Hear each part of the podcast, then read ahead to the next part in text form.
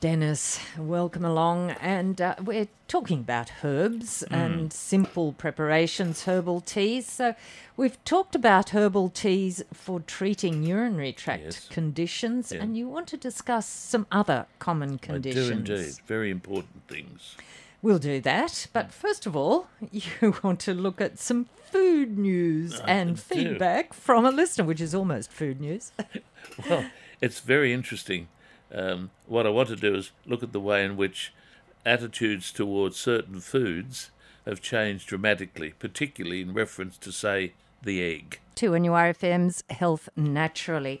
Uh, we are taking your calls, and Dennis has rung in. Dennis, uh, you have heard that we're talking about dry eyes, and that interests you, yes? Yes, that's correct. Yeah. I got I got severe glaucoma, mm-hmm. and I've got I've had about thirty operations on it so far with drains and all the rest of the mm, stuff to the glaucoma. Yes. And I'm and I'm, I'm under Dr Manning in Newcastle Hospital. Yes. And I, he's he's got me on polygel. And just for me dry eyes, and yes. I take and I use Azarga. Yes. In one eye. Mm. I'm just wondering if there's anything else that I could. Uh, possibly okay. use or something with, or if you recommend something? Look, what I've done over the years as a as a general approach, uh, Dennis, for dry eye conditions is to uh, talk about the possibility of using uh, fish oil or flaxseed oil as an oral supplement. Right. Now, um, those things are, are, harmless if they're used yep. correctly and they come in encapsulated form. And whilst it might sound rather novel and quaint, feedback over the years uh, from many, many patients has been that a perseverance in using those supplements as oral medications has improved their condition. And it's quite uh-huh. interesting. Uh-huh. It's quite interesting in as much that my daughter the other day was going through uh, emails from listeners and one of the one of the uh, emails was from a gentleman who had a dry eye condition. Now, let me point out that dry eyes can be associated with various conditions, and therefore, what I'm recommending here may have no bearing on your situation at all. But uh, there are many patients who have dry eyes, um, and they have benefited from taking uh, the fish oil or the flaxseed oil. And this gentleman said Good morning, Dennis. You would not recall my name. Um, I had a consultation with you about 25 years ago. I now try to catch your radio program as often as I can. Recently, you had a woman with dry eyes. You recommended fish oil and flaxseed oil capsules in high doses. I too had dry eyes and followed your advice. I am pleased to say that after taking fish oil at a high dose, Every morning, for about six weeks, the dryness is gone, and I no longer need to take drops to keep the eyes uh, free of dryness. Very much appreciated, thank you. Now, this gentleman um, may have had the condition arising from factors other than yours, and so I yeah. can give no guarantees that his experience will yeah. do you any good at all. I would think, however, that using uh, fish oil in particular um, and I would be recommending something like a thousand milligrams of fish oil at least a day if you're going to go down this pathway. Fish oils these days very inexpensive and, and very safe, particularly at that level of dosage. Um, I can't guarantee anything, but that gentleman's um, confident use of the fish oil has been validated over and over again in my 30 years of radio programs I have had feedback from numerous people, listeners, that have said their dry eye condition has been resolved or improved as a result of a chronic or a long term perseverance in the taking of a significant dose, particularly of fish oil, on a daily basis. I would throw that in as something that may or may not be useful for you. You can run it past, I suggest you do that uh, uh, properly. It would be the ethical thing to do to pass that information or your interest in doing that on to your medical managers. I couldn't see any reason why they would object to it. You might get a benefit from it. Okay. That sounds all right. That sounds like a good idea. Well, run it, run it past your medical managers. Um, Yeah. It's unlikely that fish oil in that dosage would uh, interact with any medication that you might be on. It's an oral Yeah. supplement.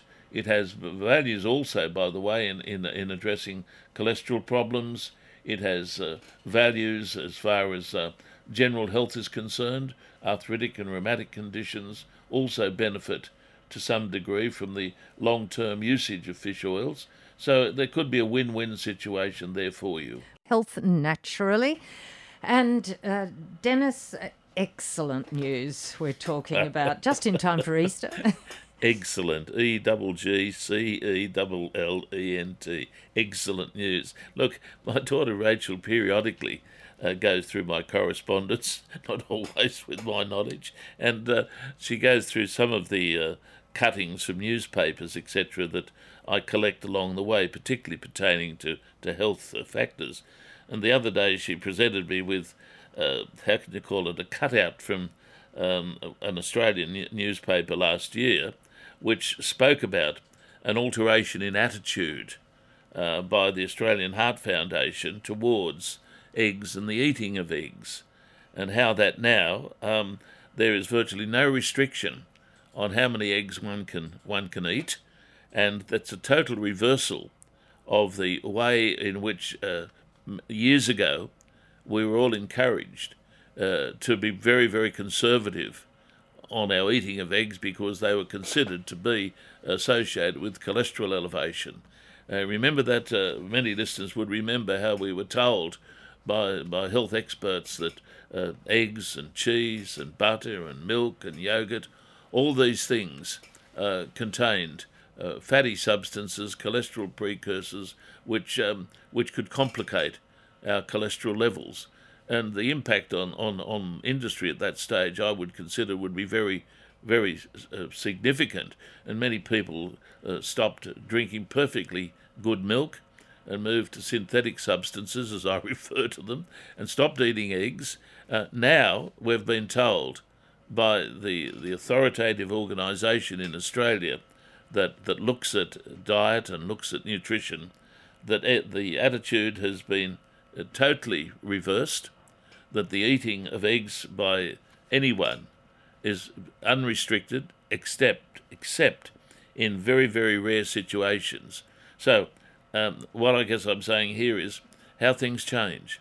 We must always be very very skeptical of certain advice that is given by so-called health authorities because that certain advice in my experience over the years can change and here we have um, the situation where many people's favourite breakfast, uh, eggs and omelettes, can now be brought back with gusto and eaten with uh, foundation support as, as good tucker. We always knew it. We always knew that.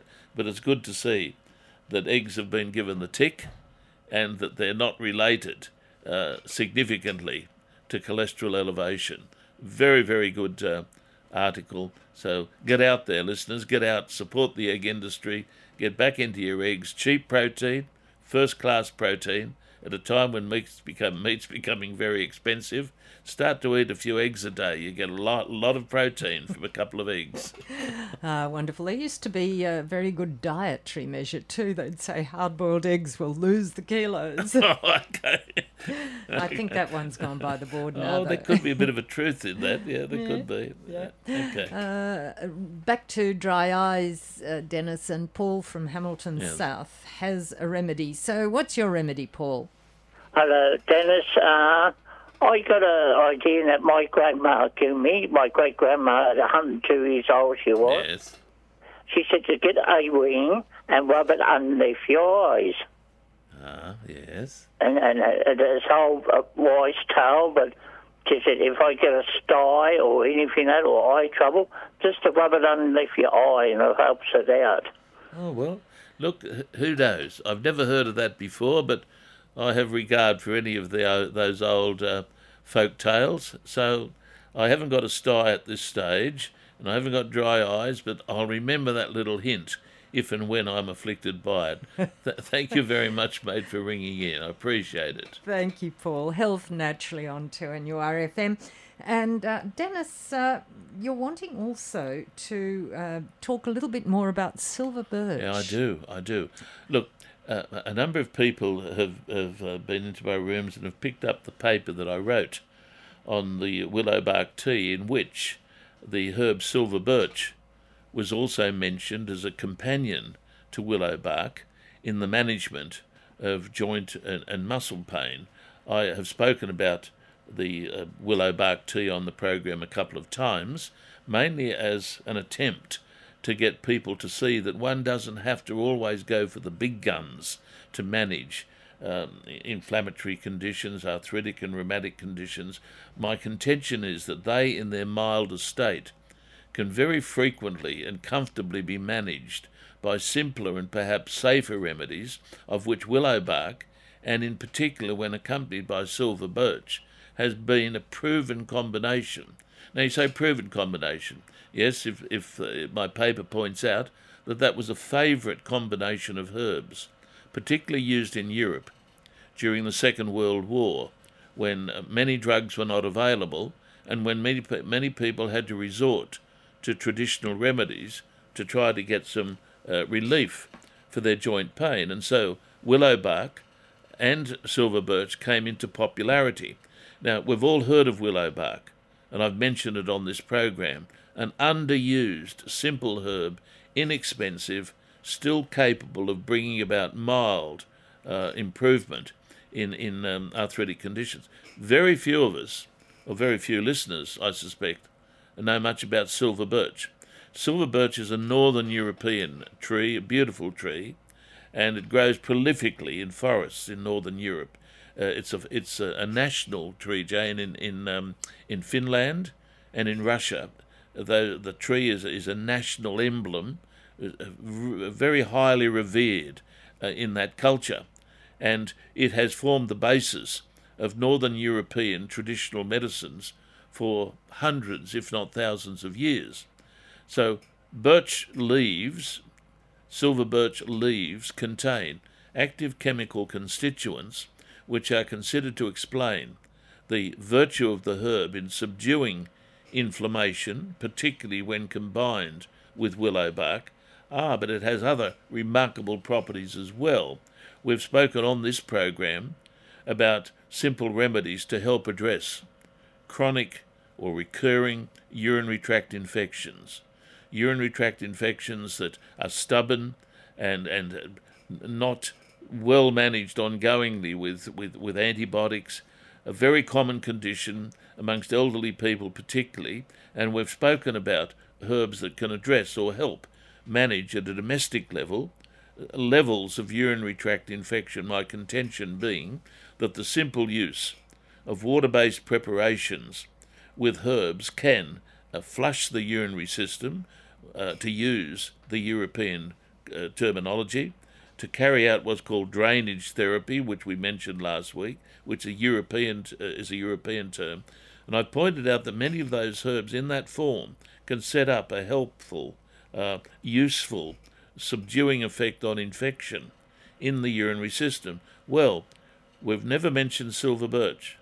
But silver birch, as any northern European person would know, or any Scandinavian person would know, is one of the favourite remedies used domestically as a tea to flush the urinary system and to keep it reasonably free of infection, much better than resorting to the antibiotics, uh, which have consequences if they're used long term.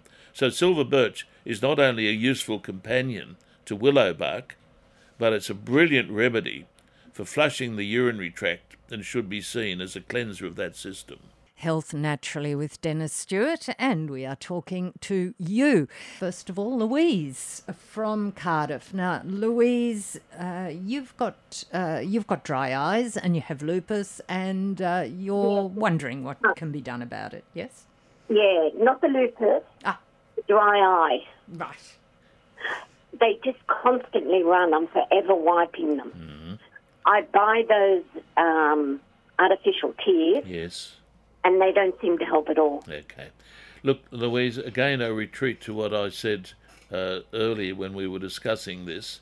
I missed it. I was the client. Well, um, I know this is going to sound quaint to many of my medical colleagues, but I've learned over 30 years of doing radio talkback that you can learn a lot from listeners.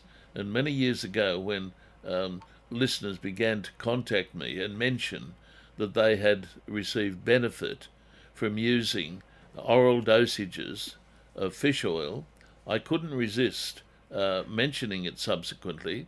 And the result was that many people that I had recommended the use of fish oil to for dry eye conditions eventually contacted me either via radio or, or um, by mail or email uh, saying that they had received considerable benefit uh, from the taking of fish oils in significant dosages over an extended period of time. So, despite the con- despite the con- controversy and dispute and the demand for an explanation how this might be so, all that I can say is that many people have taken on board uh, this anecdotal information and have tried it. And I mentioned a case this morning of a gentleman that uh, took it on board. He took the trouble to email me, and uh, after being on the use of oral uh, oral fish oil for a number of weeks, he claimed that he had resolved his dry eye condition.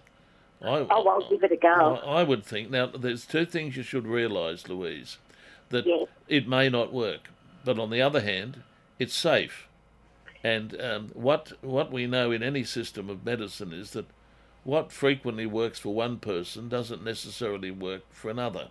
So um, the good thing is, as I said to the previous gentleman, fish oil uh, capsules are cheap, they're readily available, and the taking of fish oil, in my opinion, or fish oils, in my opinion, is valuable quite apart from dry eye conditions.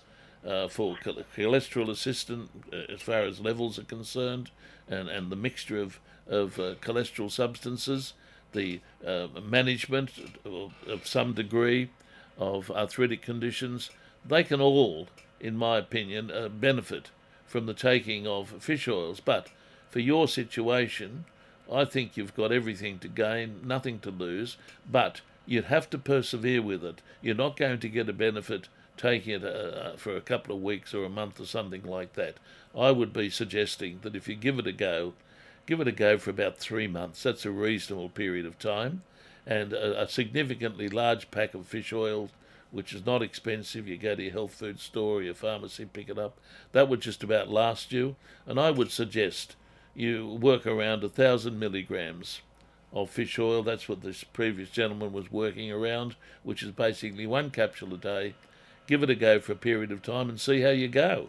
All the very best with mm. that, Louise. And we have Leslie, who's rung in from Heddon Greta, and you're talking about detoxing pads and whether they're effective if you put them on your feet. Is that right, Leslie? Yes, that's right. Hello, Leslie. I've seen these preparations. I've never used them, and I can't speak authoritatively on them. Um, uh, I haven't had too many patients that have come into my rooms that have actually used them, so I can't even comment on, on patient feedback from them.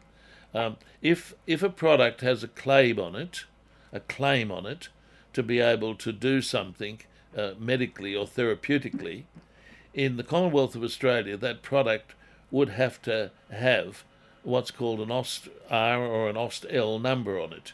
If it is a therapeutic product claiming to have a therapeutic benefit, it would have to have the nod of the Australian Therapeutic Goods Administration. If the product that you're talking about has an AUST R or an AUST L uh, rating on it, it would mean that the claims that are made for it may be detoxifying claims, if they're made for it, well, that has the claims have satisfied um, the Australian Therapeutic Goods Administration, and uh, it's okay. They're not necessarily, uh, how can I call it, vouching for it, but they are saying that the substances in it um, have been used, that they're safe, and they're okay. If they've, if you're, if I come back to the fact that if the product or the pads you're using have got that on them and they're making a therapeutic claim, um, well, if they're making a therapeutic claim, they've got to have uh, the nod of the Therapeutic Goods Administration. If they haven't got that, um, I can't vouch for anything that they may or may not be able to do. Okay. So, so basically, if they come from overseas and yeah, haven't been and, approved and, by. That's what I was saying. Locals, that's what I was trying to yeah. get at without wanting to single any particular country or product out. Um, uh, products are coming into Australia and are being marketed and promoted in a particular way. Now, there may be nothing wrong with that, and I'm not opposing the use of these things, but sometimes the claims that are made for products tend to be overstated. Okay. Okay, so, well, you've answered a the question, I guess. Yeah, I dare say. yes, take a look at the label. It's always in the fine print, isn't it? Uh, moving to Bill, who's rung in from Maitland, and uh, anti-inflammatories are something you um, are keen to do something with, but uh, you're wondering about herbal treatments. You've got a question there. Yes, um, um, uh, I know that uh, uh, anti-inflammatory tablets and lotions can impact on blood pressure medication yes. because yes. they fight they fight each other essentially as I understand it. But um, but I'm wondering whether um, logically it, is, it, appears that uh, um, herbal anti-inflammatories would do the same. Do they? Look, I've used a lot of um, herbal anti-inflammatories, and the herbal anti-inflammatories that we're permitted to use, uh, are, and when I say permitted to use, that is they can be sold or prescribed without script they have passed the monitoring of the Therapeutic Goods Administration and have been safe to be used um, in that way, that is, without a medical prescription. Yes. Now, that, that, is a, that is a great safeguard. Um, uh, and that safeguard would, I think, tend to say that herbs that make claims for the reduction in inflammatory conditions are not significant in elevating blood pressure. Yes, now, okay, that's good. What what I would say, however, and and and I say this quite seriously, Bill, that blood pressure is a condition that um, needs to be respected, obviously, and very frequently, even the uh, the taking of a supplement or the or the eating of a food can significantly compromise blood pressure. For instance, we we, we purchase and we eat um, sometimes too much of, of, of, of licorice. And uh, I actually like licorice, but um, licorice, um, if eaten prolifically, uh, and I'm talking about pure licorice purchased from a from from anywhere, uh, pure licorice and eating regular amounts of it in significant quantities is a well-known natural food, natural medicine, if you like, which has a dramatic effect in elevating blood pressure and is contraindicated in people that have blood pressure. Now, that means that if you have a, a, bit of licorice, you're not suddenly going to find your blood pressure go berserk. But if you're eating regularly licorice, as some people do for, say, constipation, etc., if you're regularly eating licorice in significant quantities, you should at least let your doctor or your therapist know because uh, he can pick up pretty quickly any impact that that would be having on your blood pressure. What am I saying here? I'm saying that even things that uh, there are no regulations on, if they're used indiscreetly, can cause um, problems, particularly as blood pressure is concerned. One of the first things, Bill, that I do with any patient that I see is ask them what medications they're on. And if they're on a blood pressure medication, that necessarily uh, influences what I would prescribe. Having said that, however, I can't recollect any of the anti inflammatory herbs, the willow bark, uh, turmeric, uh, and silver birch. I can't recollect any of those ever significantly elevating a patient's blood pressure. I stand contradiction, but I can't uh, recollect it, and I fall back on the, the point that these things are necessarily very safe, particularly if they are used in the context of their traditional preparations. Well, that's very helpful. Thank you. Thanks, Bill. 2NUR FM's Health Naturally. Philip has rung in from Lake Munmorah. Uh, your question is all about iron levels, Philip. Yes, I've, uh, my, I've had, recently had a blood test done and it, has dropped down from the previous one, 48 to about 27. And um, I'm having difficult sleeping. Um, I have stopped eating meat, so that could be part of the problem. But uh, I just want to know if there's anything herbal um, that I can take rather than okay. tablets. I find the iron tablets burn my stomach a bit too. So. Yes. Phil, you're obviously working with your GP on this, are you? Yeah. Okay. Yeah. Can I ask? Go back to see and, uh, can I more. can I ask a question? Have you had any history of, of uh, bleeding, rectal bleeding, or anything like that? No, no, none at all. It's just I think my uh, eating habits have just dropped off. Um, like I've stopped eating meat and that. Is there any? And so you, you, you've uh, you're putting the drop in your iron level down just to your stopping eating meat. I, we don't know. Um, the GP's going to retest me okay. in about three months to see okay. what's happening. Okay, that's good. The reason I'm asking this question, of course, is that any sudden reduction in iron levels really needs to be medically investigated because that could indicate uh, some condition that's uh, causing the condition, bleeding, yeah. uh, etc. So you're in the right ballpark, and I just mentioned that to listeners that um, anything like this necessarily uh, needs to be taken seriously, and your GP is your best port of call to do that. I'm constantly uh, confronted by people that have problems taking some of the more common forms of uh, of iron, uh, in as much that many of them complain of, of constipation that accompanies the condition. Your GP would know of a product called Floradix. Your GP would know of that, and uh, that is a liquid uh, preparation which uh, I prescribe frequently for people in your situation. Your doctor would know of it. You should discuss it with him. It's an organic vegetable preparation uh, with no constipation history that I'm aware of. Uh, it's easily taken and it's inexpensive. I, uh, I uh, have had good results over the years with patients taking that vegetable form of, uh, of iron, if you like, and have seen their iron levels improve. Mention it to your doctor so that he can script it on his, uh, or put it on his records. Uh, it's, that. How do you spell that? Uh, F L O R A D I X. It's it's readily available from pharmacies, uh, health food stores. Let your doctor know. I, have mentioned that particularly because I'm not aware of any other products that are uh, in liquid form. I'm not aware of it anyway. That um, th- that can do this sort of work. So I would be confident that it could do you some good.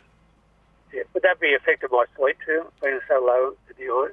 It would what? Say that again. Would that affect my sleep Paddy? Pattern? Oh, uh, I've never known it. I've never known it to have any ramifications on sleep at all. Okay. Okay. All right.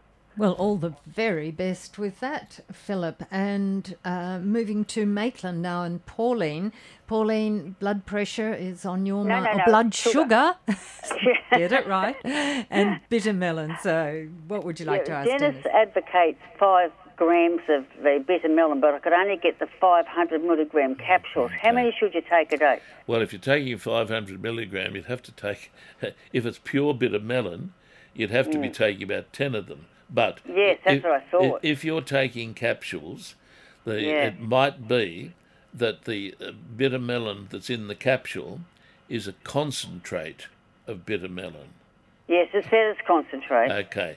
Now, a concentrate means that the herb, bitter melon, has been yeah. processed so that um, it, the, the concentrate of it represents, if you like, uh, a, much, a much larger amount yeah. of the herb mm. than what is in the capsule. So yeah. if, if it is a concentrate, it's probably likely that that 500 milligrams might represent, you know, five grams. I don't know. I haven't yeah, got the product that's in right. properly. Uh, okay. So you're probably better off with the powder.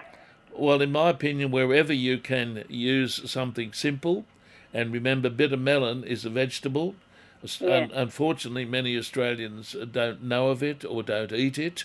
uh, Yeah. which is a pity. It's uh, very readily available in our supermarkets and our vegetable shops. The, uh, the our ethnic populations eat a lot of it. I've been Yeah. taught I've been taught how to prepare it by a number of my uh, delightful Indian friends, but um, it's not that popular. But uh, bitter melon powder is something that uh, I developed because of the reluctance of people to eat the vegetable and the reluctance of people to take concentrates. So I believe the powder of bitter melon is the best. Far better. Well, that's I can't say far better, but because it is the food in an unprocessed way, it coincides with my views that wherever possible, use the, the, the vegetable or the fruit or the herb in its simple state. Oh, there you go. There's something to work on, Pauline. And Sue has rung in from the Central Coast. Uh, gut health is on your mind, Sue. Yes, yes. Um, I'm just wondering. Um, I was um, have had gut problems for a long time now, and I'm supposed to have an endoscope, but Yes. of course, yeah, it was last end of last year, and it's it's now April, so it's not in a rush. So I've been trying different things. I've been using the doctor's one that is the prescribed medication, Which was but um, uh, Somac. SOMAC, yes, okay. So SOMAC is a, a- a member of a number of uh, drugs that uh, reduce, if you like, keep it simple, tend to reduce uh, acidity and, and reflux symptoms in particular. So you've been prescribed that because you had uh, upper gut problems. Yes, and Yeah. and into my mouth, like Yeah. um, my mouth is sore all the time Yes. and things like that. Okay.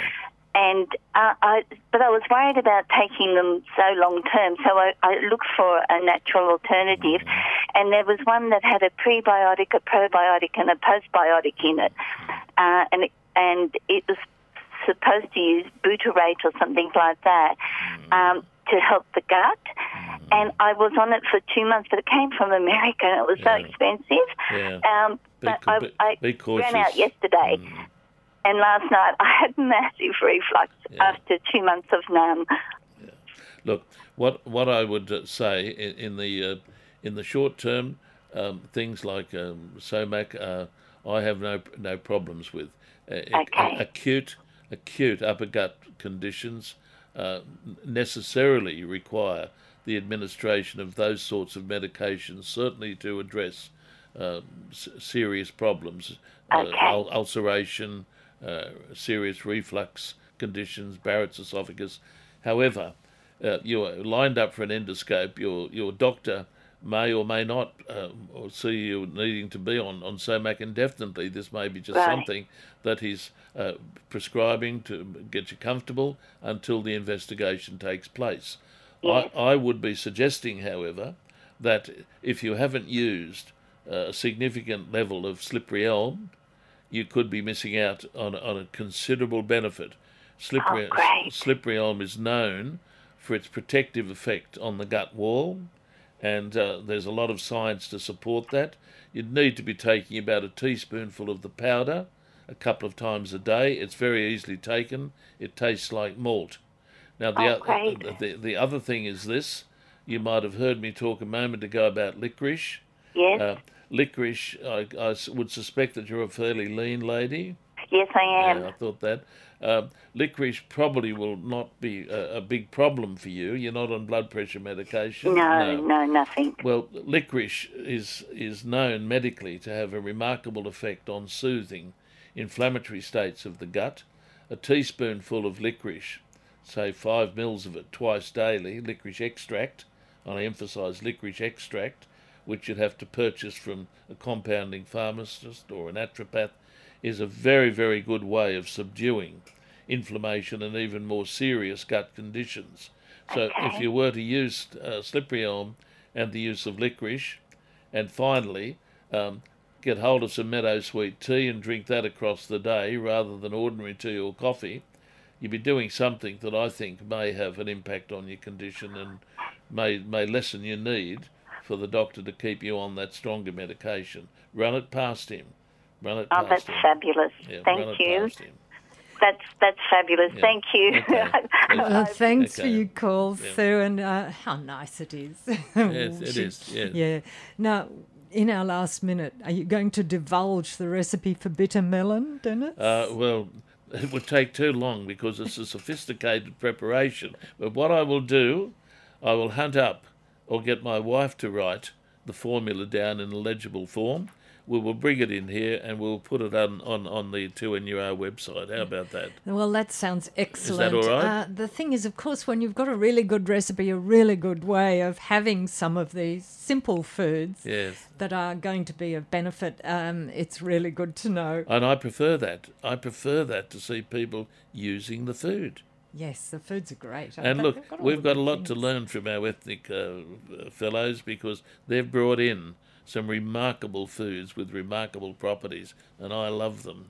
Yes, so we've had I the love them. European now, the We have. Asian. Oh, we're- we're very cosmopolitan. We are incredibly. so thank you, Dennis right. Stewart. That is Health Naturally for today. Catch it on podcast, and uh, we'll be back next Friday after the midday news on your station, 2NURFM.